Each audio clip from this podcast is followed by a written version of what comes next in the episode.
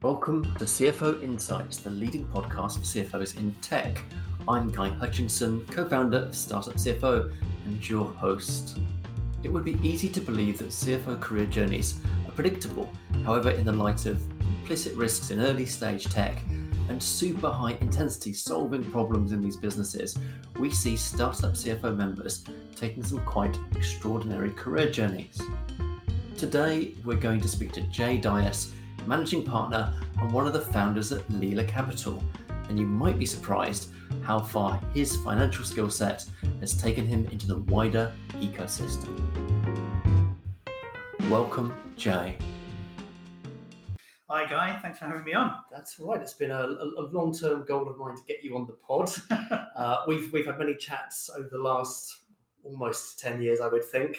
And uh, we did that amazing webinar as well back in 2021. I've always thought you've had such an interesting career journey uh, and so much variety in the things that you've done. And now, obviously, you have your own firm, and that's exciting, a really intriguing thing to explore. Yeah, super, super happy to share. Yeah, fantastic. So it might be good to sort of kind of roll things back to where we all started. So, like, how did your early finance career begin to, to take shape? Yeah, um, so really early on, actually, it was when I first started working in the city at PwC, a slightly unconventional um, way into it. So I joined PwC when I was 19 as a school leaver. So I left school at 16 and did some bits and bobs in between, some uh, part-time accountancy jobs. But I was a filer and photocopier within the insolvency team.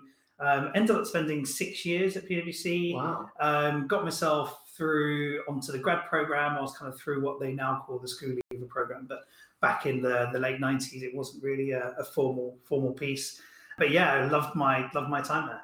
Fantastic, and, and that, like that that that program that, that that's not that common, right? So there, there would have been a huge number of people going on the school leaver program onto the grad program. No, there was only three people I know at the time across all of PwC UK doing it, doing what I was doing because I did the ACCA CAT program, and I basically funded that myself. I was basically I, I super lucky on, on a couple of occasions. I I funded myself through night school. Uh, one of the, an old boy partner, chap called Mark Homan, noticed me either being in the office early, being in the office late, um, and then heard that you know, all oh, right, this guy's passed his first year exams, and he was like, oh, that's impressive, and he said, look, you know, I think you need to come in our fee earning section. Um, let's figure out where you might fit. So he basically facilitated an interview with somebody from audit, somebody from tax, and somebody from the business recovery services, is what it was called. And, and those, I think it is still called now, that now. And I mailed all of them, met the auditor guy, super fun, felt like he was, you know, oh, you go around checking boxes. And I was like, okay, interesting. I mean, to put it into context, I was 20 at 20 at the time. I was just happy to be in the room. But the tax guy came along and I was like, mm, yellow book, blue book, not sure if that's super interesting. And then a chap called Tony Lomas walked in and said, I'm selling a, a shipyard at the moment. We're working on some boat companies and a car company. If you fancy coming along, let me know. And walked out the room. And I went, I want to be you. Brilliant. Um, so it's working hard, being noticed, yeah, and building relationships and leveraging those relationships to figure out what type of finance you wanted to be doing. Yeah, yeah, exactly that. And you know, having the opportunity to then go off and you know become a qualified accountant and go through the normal grad program, um, getting my undergrad at the time, you know, so catching up on some of the fundamentals that I needed to do within my career but really getting my foundation within the insolvency world. So insolvency, as others may know, is a slight difference to, to the rest of accounting mm. because it's a little bit more commercial. You do a little bit of legal, a little bit of negotiations, but at the end of the day, it all comes down to internal controls. So you really understand the mechanics of, of various businesses as you as you go into them. Yeah, and that's almost an alternative graduate route, right? If you look at our members, I'd say they're broadly most of them would have started off in audit, many in management accounting. Uh, some would have done perhaps tax or even investment banking, and, and now 10, 15 years later, they're FDs and CFOs. But the business recovery piece, it's an unusual path and probably does bring together a bit more of a spotlight on things that can go wrong, things you have to fix. Yeah, I mean, it was all about managing cash, right? You know, we always looked at different businesses, and I remember working on a company called Versailles Trade Finance, which was pretty famous in its time because it was the fastest company to get to the FTSE 100 um, level, and they did that because of fraud. And we had to do a massive cash flow reconstruction. It was one of the, the first cash flow re- reconstructions I had to work on. And it was so complex in the ins and outs, you just had to understand the rhythm of the business. So it was a different lens, you know, of, of how, how to think about accounting. It was more trying to understand the commercial contracts rather than trying to understand the rigor of the accounting policy. Mm, very interesting. And and at what point in that part of your career did you start to think something big was going to happen in tech, and you fancied being part of that? So oh, I don't know if that was right the right moment. Oh, sorry, maybe. no, no, that's fine. No, no, go on. Go on. Like, So, how did it happen? How did it happen? Okay, right. So, so I, I ended up then spending another. I'd spent six years at PwC. I then spent another four years doing micro turnaround, Okay. um, predominantly in Asia. Very heavy operational, family office, um, kind of business uh, managed business um, operating companies. Bit of time in Hong Kong, Australia, India, all very much around trying to understand the data, trying to understand where the cash is going Mm. and helping them turn around. And when you're in turnaround, and this is before the global financial crisis, um, when you're in turnaround, it wasn't the sexiest job in the world, um, Mhm. but it paid really well. But you worked very, very long hours, and it was a very kind of deep diving project. And I finished the last project, which was a luxury perfume business based out in LA. Came back to London, and then went right. I, I want to go and do my MBA. That was just something that I'd always had wanted to do. Um, and the same chap, when I was 19, 20, who took me under his wing, Mark Homan, he um, basically said, if I'm going to do an MBA in the UK, I've got to go to London Business School. So I just had a 10 year plan to, to do that. By going into business school, that was when I got the spark of, wow, there's tech out there Mm. you know, I, I was at business school between 2008 and 2009, and you know, you had the early starts of really big tech companies coming to the foray, the the significant values, how tech businesses in the UK were were starting to shape up, and I used my MBA to pivot into the venture world, and I didn't really know how to to first go about it, so I first joined an underwear company. Of course, Uh, it's so as you- obvious. as you- it's as you- so, as you would. So high tech. it was called Make Poverty. It was called uh, Pants to Poverty. It was a spin out from Make Poverty History, um, Nelson Mandela's Oxfam campaign.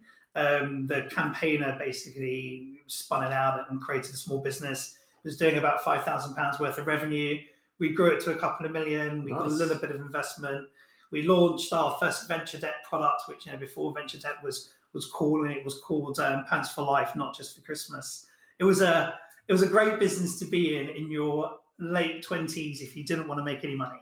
Um, what I what I really learned was you know poor unit economics, the negatives of, of kind of negative working capital models, and how to kind of really manage that piece. And the business became unstuck when the Icelandic ash cloud. I'm not sure if you remember do that remember it, yeah. um, yeah, we were fair trade organic underwear, but I ended up having to fly the, the underwear around the opposite way around the world just because we couldn't get our stock moving out of India because there was no no Which is a fairly unique problem to have. it's a fairly unique problem, especially when you turn up to the airport with suitcases of underwear and nothing else other than your toiletry bag. A lot of explaining. A lot of explaining.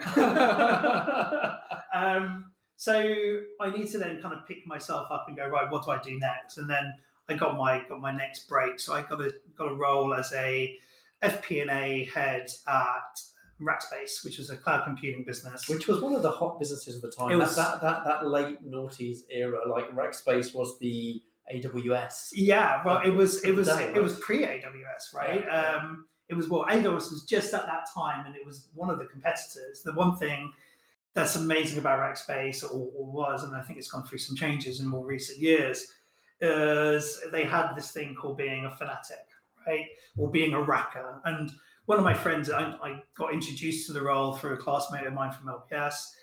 And the one thing we always used to think of, you've been drinking the Kool Aid a bit too much here. But then you're in the environment, and it was the first time I experienced a true tech environment, the power of culture, and it was it was absorbing. It was great. It was a phenomenal business experience. Went in, they were launching their cloud offering in um, EMEA and APAC. They hadn't had hadn't done so before, And we saw that business go from zero to 100 million in three months. So it must have been an amazing experience. And it really is. I mean, we went from 800 people across the whole business to 1800. Mhm. I, I remember that their offices were up in, uh, they still are up in Hayes and Harlington. And it was one building at the time. And by the time I left, which was only 18 months after, we had two and a bit buildings um, across three floors. It was, a, it was an amazing journey. The one thing which I, I really learned there was acquisition funnels, modeling structures, and the dynamics of scaling an organization, not just from a, a CAC, but also across your staffing ratios, across how do you roll out products, how do you interact with the rest of the teams. I was I was still uh, I was still quite green. I mean, I definitely didn't think that at the time, um, but I was still a bit green, and I I used to only look at the spreadsheet. And it was the first time I really started looking at people and understanding the Mm. dynamics within the market Yeah. um, I was really lucky that the leadership there within the UK or the international leadership, as they were called, kind of took me in as one of their kind of key advisors and and was able to kind of help and, kind of discuss around sales strategy, marketing strategy, commercials, and so on. That was really where my where my kind of strength lie. Not that I couldn't do the SG&A stuff, but I just wasn't as sparked personally, Yeah. personally from it. If you look at the US tech businesses that, that, that were big at that time, they were very sort of metric metric driven commercial businesses Yeah. that understood that they'd figured out how they needed to hit their numbers and what it meant to trade successfully, but they hadn't forgotten that you needed to bring in talent and that there was a people dynamic that needed to be nurtured. Yeah. And it, it, it, you know, if you talk to somebody who was at um, Amazon at the time, or Apple at the time, or Rackspace at the time, Yeah. actually inside those businesses, they, they have relatively similar cultures, and I, I think quite quite a good training ground. Like like a couple of years in those businesses before you're in your first startup. Brilliant it's it's really good, and Yeah. it's you know because and you're right, it is about talent acquisition and the importance of it because there was a level of cohesion across the Mm. business, even though you would have conflicts. There was you know for a, a large organization of six thousand employees globally, there was a level of cohesion to grow at a rapid rapid rate. Um, and Lanham and Karl, who are the, the CFO and CEO, CEO and CFO there, definitely galvanized that that type of atmosphere. And then I decided to leave. And, and, and the reason I decided to leave was I I always wanted to be in a bit more of a gritty startup. And and I was going well at Rackspace. I really loved my time there. Went got invited to go to, to the director conference in the US and I went there and they turned up to their US head office and it's a shopping mall with four and a half thousand employees in it. And I just went, wow, this isn't me. However much I love the UK environment, it just wasn't, it didn't fit my culture. I didn't see how I was going to be able to maneuver myself around that organization to get to that next level. And I think Mm. maybe that's one of the, and we'll come back to it and, and when I tell you about founding Leela Capital, but one of the core pieces of who I am was I'm not necessarily the most sophisticated political player, and I was very cognizant of that um, as part of my own personal career development. yeah. So I decided to think about what's next in my career. Um, and there's a chap, called DK, so David Kelly. He was at Rackspace whilst I was there. He was the UK MD. He was then looking at chairman roles within London tech businesses. He had left Rackspace. I was, I was still there for a few more months. And then he just pinged me saying, Oh, look, you know, I know that you've always been interested in doing something slightly smaller. What about this travel business? And he introduced me to MMC Ventures, so Rory Stirling, who was there at the time, and Debbie Wosskow at Love Home. And met them both, got on really well. And I thought to myself, wow, my first CFO appointment from a VC and a founder. Great, Mm, amazing. amazing journey Yeah. joined them with 500 customers, which were you know pretty much Debbie's friends and family, with a with a little bit more kind of a few a few customers acquired. And you know, just to give you a bit of bit of context at the time, this was the the start of, as you will know, the the travel tech scene whilst you were at one fine stay. Yeah, exactly. Well, well like that, that was a hot space for three, four years, Yeah. and uh, people expected a huge amount. Of course, then Airbnb emerged the winner by country mile, yes. uh, but there was a lot of excitement in that space at the time. Yeah. sure. and then Debbie's um, Debbie's vision was she watched the movie The Holiday, you know, and there was a company called HomeExchange.com, and she was like, "Who else is doing this? Is anyone else doing this?" And she realized that everybody else other than homeexchange.com were doing it as a club. So she kind of went on a path to build a community and a club that would help facilitate that.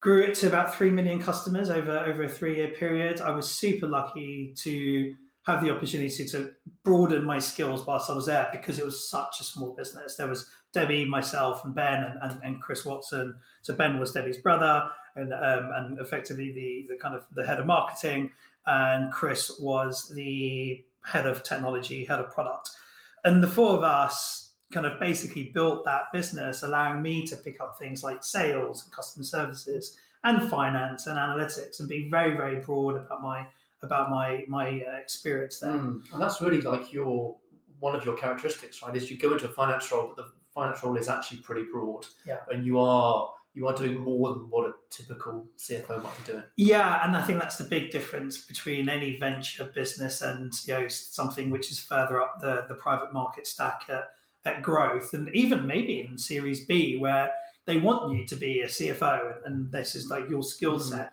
because maybe there is a mission of we want to IPO, we want to exit. But but at that stage, that early stage, it's just we want to grow and we need to have intelligent people around the table who can grow it together. It's not a division of labor; it is a collaborative collaboration to, to get there. With you know the founder setting setting the overarching strategy, which is it's a very interesting concept when you then have to then go in and say, how do I mobilize this? To the point of try trying things. That's the one thing I learned at Love Home Swap was test and fail fast. And it's such a cliche, but if you can't if you can't understand the activities you're doing, you can't test it, then it's just, you know, as every finance person knows, it's throwing the money into a black box and yeah. hoping something comes out the other yeah, side. Yeah. Um, and Love Home Swap taught me to really unlock that black box with every single pound that we spent to understand what came out the other side, whether that be sales or CS or renewals or engagements with the community or you know, UX on the site it was a really broad broad way of learning. And that and that style of being a CFO where it's more perhaps more about how you accelerate what the business understands is, is happening and what the levers are and how to sort of deploy those levers in your growth journey. It, it, it sounds like that that that's your kind of hot hotspot. That's that's where you aim for. Is like understand those things, test, uh, be rational about how you invest in those things, and then exploit them and allow the business to grow and have a shape that, that's that's very controllable. Yeah, exactly. And it's that whole um it's what the people call the founder mindset within your business. Mm. It's being all of us together, okay, how do we how do we then prove this next step? Because the rest of finance, especially at an early stage business like like Love Home Swap was, was pretty straightforward it was yeah, it wasn't our financial accounts weren't complex. Our group structure wasn't complex. We did a, did a couple of acquisitions, but there were share exchanges, so that was interesting. Yeah. But then it was all about you know the deal wasn't complex. The integration was what was complex. So yeah, that led me to the opportunity. You know, we, we did a couple of internal rounds whilst we were there um, with with MMC Ventures, and we then got an opportunity to potentially exit the business and it was going to be a long tail long tail exit with a, an initial investment and then you know let's see how the future will unfold. And that was with wyndham's. What was really exciting which is a bit of a pause for my what i do today was there's a chap called guillaume bonneton who was at gp bullhound he's still at gp bullhound he now heads up their, their french office. Came in to help us find an investor buyer for mm-hmm. the business. And it was my first experience of an investment banker, a broker, and what they did.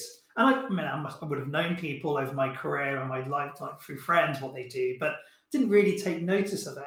And I sat back and went, "What you do is kind of cool." mm-hmm. And him and I worked very closely together to develop the plan that we were going to be be positioning to the market. And obviously, he then works with Debbie on galvanizing the interest from potential buyers and investors. And then, yeah, we got to the point of getting a, a term sheet and exiting in the early 2015.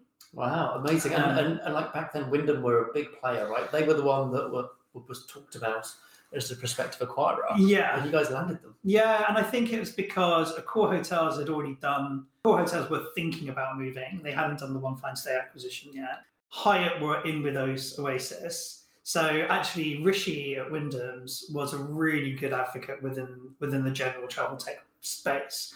Carlson Wagonlit weren't really thinking about playing. So yeah, it was a, it was a really competitive Yeah. piece, and they they, they came on board with LHS because it was a really good strategic fit as well. Because it wasn't just the trick around what LHS achieved was initially it was transactional based. Come and take your membership, you guys you guys engage.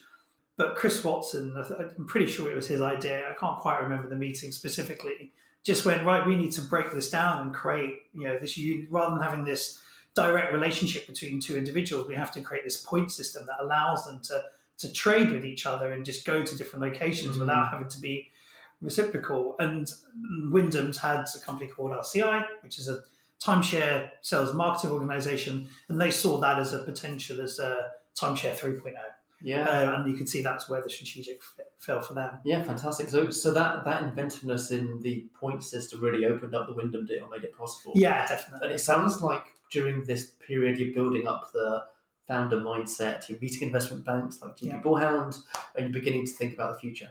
Yeah, I am. And I the, the bit that really triggered my future is no, I'm pretty money orientated. You're not, are you, Jane? Really? Um, I'd never guessed. so I I looked at the exit, and because you you're not a founder, you then look at how much you know funding has gone in and the participation levels, and you look at your check and go, okay, interesting.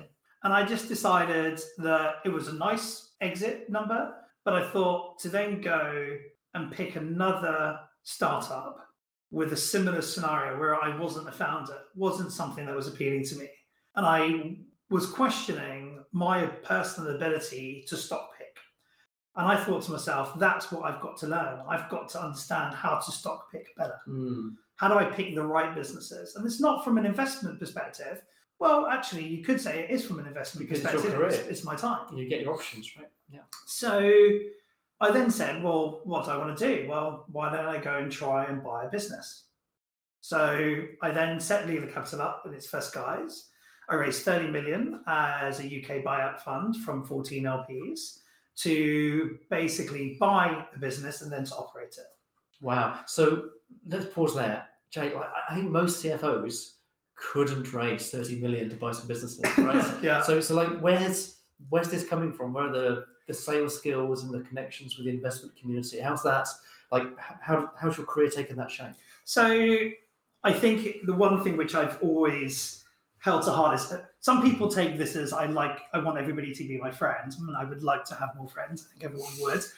But the one thing which I am is is is I always I'm friendly and I like to create connectivity with people. And where I find that other people can connect together, I try to to facilitate. And then that comes back in reciprocity. You know, when you when you build relationships and you allow people to network around you without a commercial gain, then actually there's going to be some added value to come back to you. So I came across a model called the Search Fund. That was the model that I raised my my my buyout fund under. It just happened that there was a chap called Simon Webster, was the first person to raise a search fund in the UK. He went to LBS, he spoke. It then also happens that a classmate of mine, a chap called Raj Sood, ended up partnering with Simon in acquiring a business a few years before. Raj and I, who's always been an advocate, he's been a multiple investor across my businesses over the last 13, 14 years, suggested you should look at this model. And I went, okay, great. And started researching it, talked to a few people, predominantly over in the US, who had done this model, and thought this could be a path for me to go under. I then got my phone out and went through everybody who I knew and went, right, how do you fundraise? When you fundraise as a founder, and whether you're trying to raise a fund or you're trying to raise money for your business and you're bootstrapping it, you fundraising is a two by two. It's people who know you, people who don't, people who invest in the asset class that you're positioning, and the people who don't. And there's no point trying to sell to people who don't invest in the asset class you don't know. But there is a point in trying to get to know more people in the asset class that you do. Mm, that's very rational.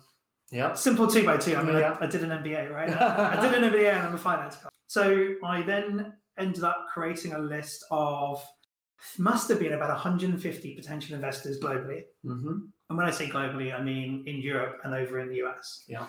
And I started doing outreaching. And you know, you obviously always ask for people, oh, could you do an can you do me an intro?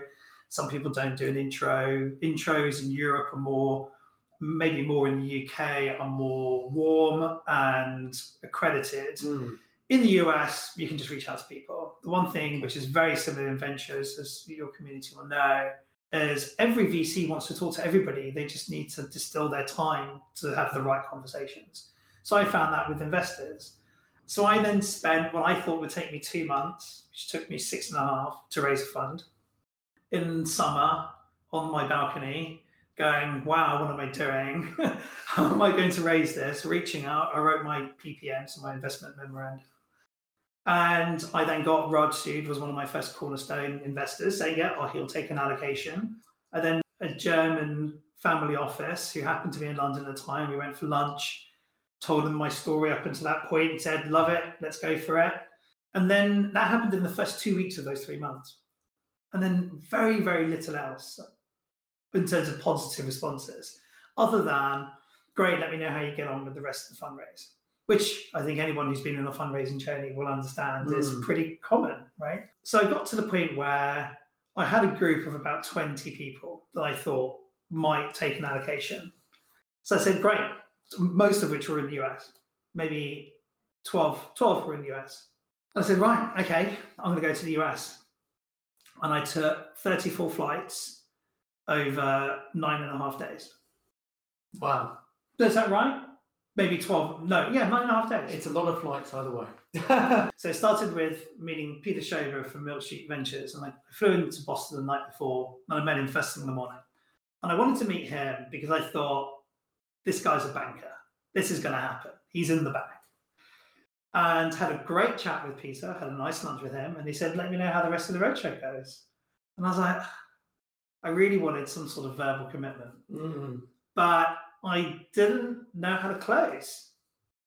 Looking back on it now, that was that was the that was the problem. I didn't know how to close. That seems to me that when you describe your journey with Leela, that actually a lot of it's relationship driven, and you haven't really been a salesman before, right? And, and suddenly you're in, you've got these great relationships. You're meeting relevant people. You've got something interesting for them, but you've got to wake up the sales dude. Yeah, and kind of going wake up the other everyone else's commitment. You know, yeah. I'm passionate, I'm knowledgeable, I'm friendly. How do I get them to buy into that?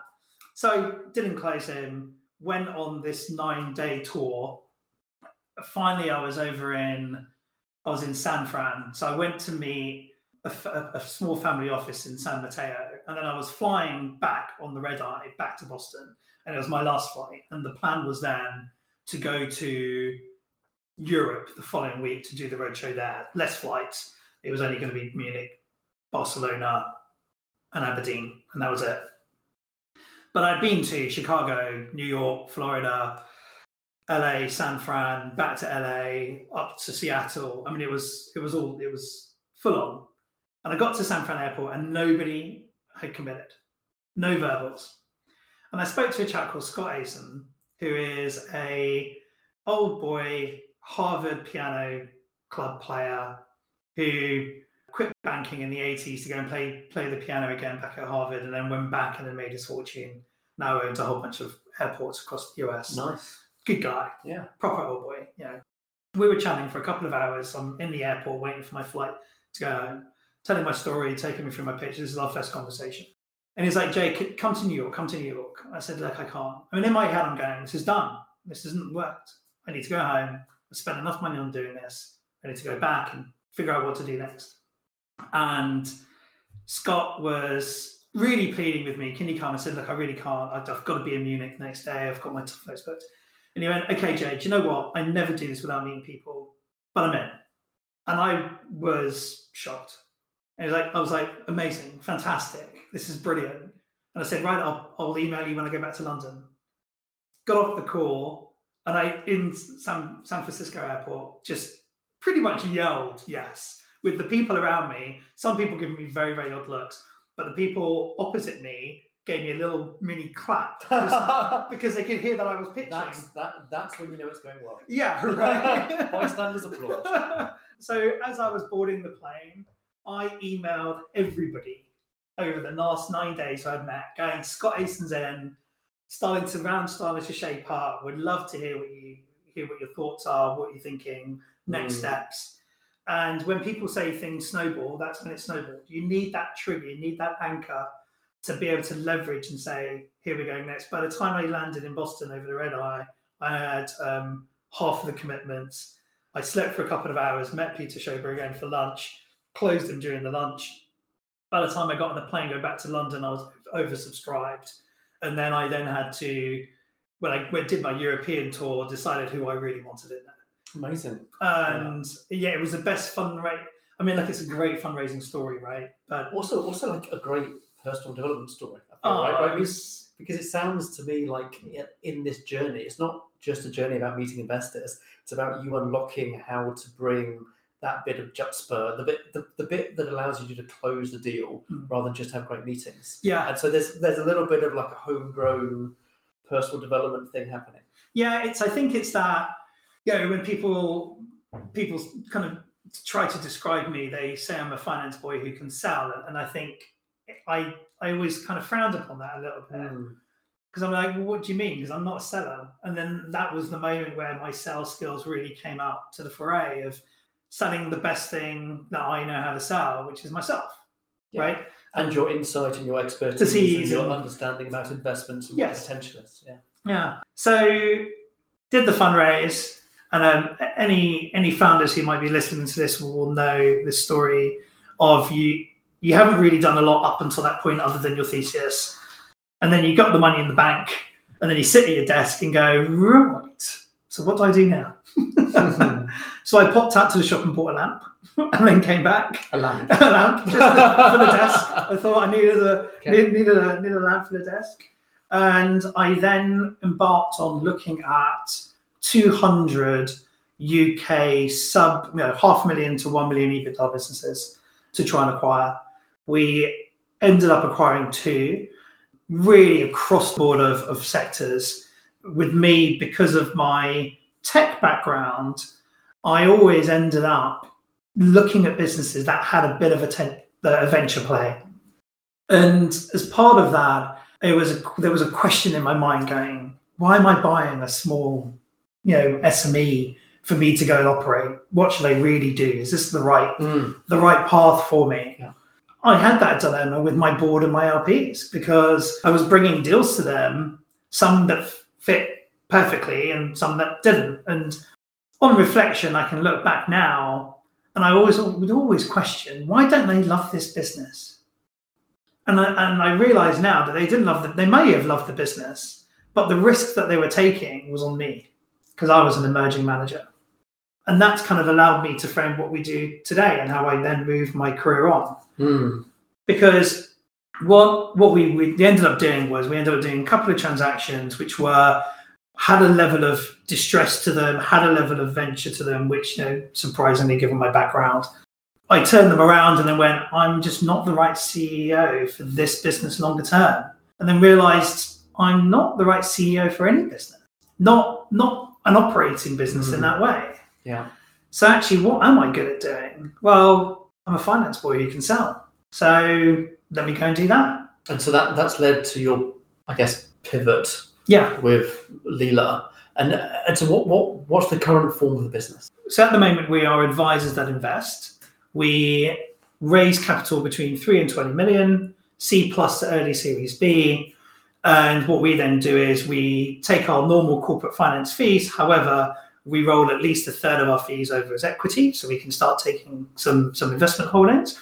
But I've now got some LPs to support us in rolling all of our fees over as equity. So my goal is to move us from being advisors who invest to investors who specialize in advising. So if you talk about other VCs, you might have somebody who specializes in technology or they love to get into the strategy or they love to get Mm. into the unit economics or the marketing or something. Yeah. I just want to preserve your cap table. And that's you know on, on behalf of the founders, not necessarily just on behalf of the investors. That's what we love doing. How do we position? How do we tell the right story for your business? And what we get is two types of clients. We get founders who recognize what I recognize when I, you know, I did my own first website and then realized about two weeks later, shouldn't have done my own website. I'm going to go and pay someone else to do it. The same way that they've done their fund early stage fundraising and they're time poor and they recognize that they need somebody to help them manage that process. It's not for everyone, but certainly that there are some out there. And the other story, uh, which is our core customer base, is there's a complex story. You've pivoted, you've had a channel that didn't work, you were massively impacted from um, COVID and you've cut out some markets. Yeah. You've got a complex cap table. Those storytelling is where we really come in and add that value. Although that that's a big market, so you are looking at founders that understand that sometimes you need a specialist, Yeah. and that might include doing funding rounds. yes. And by the way, the majority of early stage businesses have probably had a pivot, got some complexity, Yeah. might have been hit by something recently. So I mean, like you're playing in a huge space. Yeah, definitely. And what I'm really trying to do is, and this is just from my own experiences, I found it really difficult.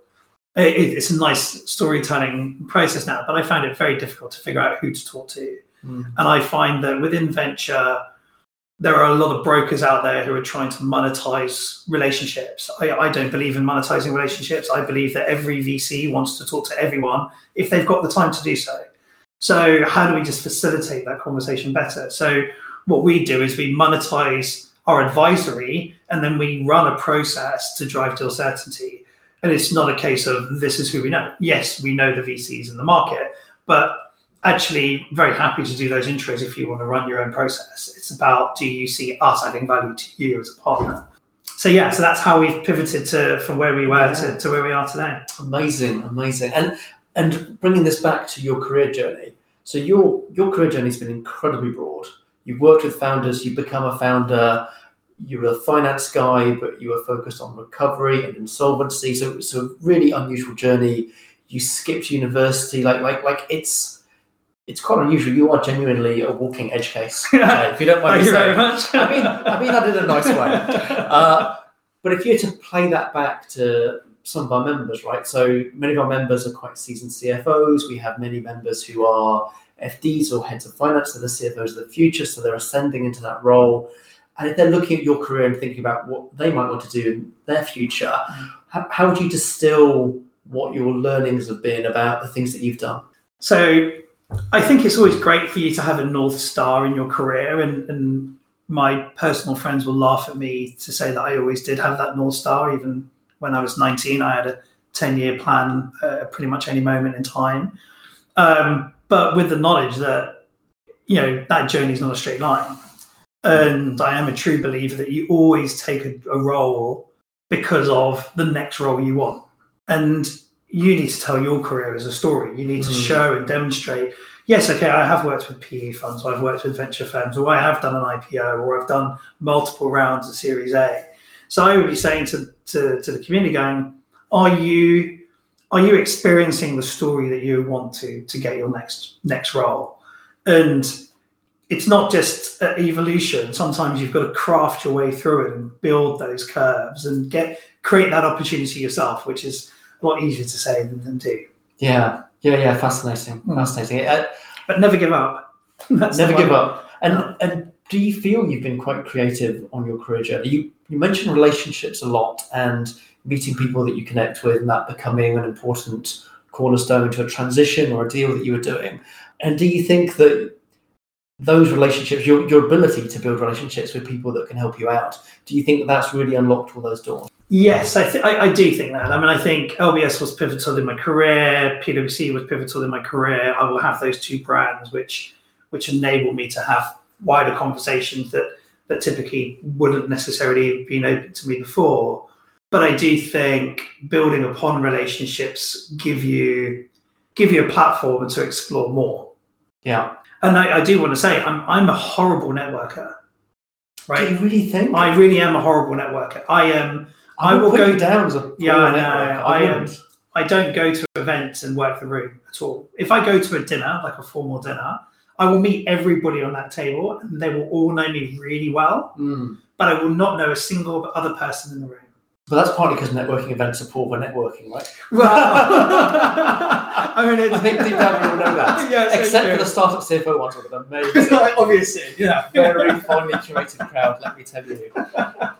Um, Um, but yeah, no. But once you get that relationship, it's about how you nurture that, and that's what I truly believe in. Fantastic. Jay, it's been a real pleasure to talk with you about your career and the extraordinary things you've done.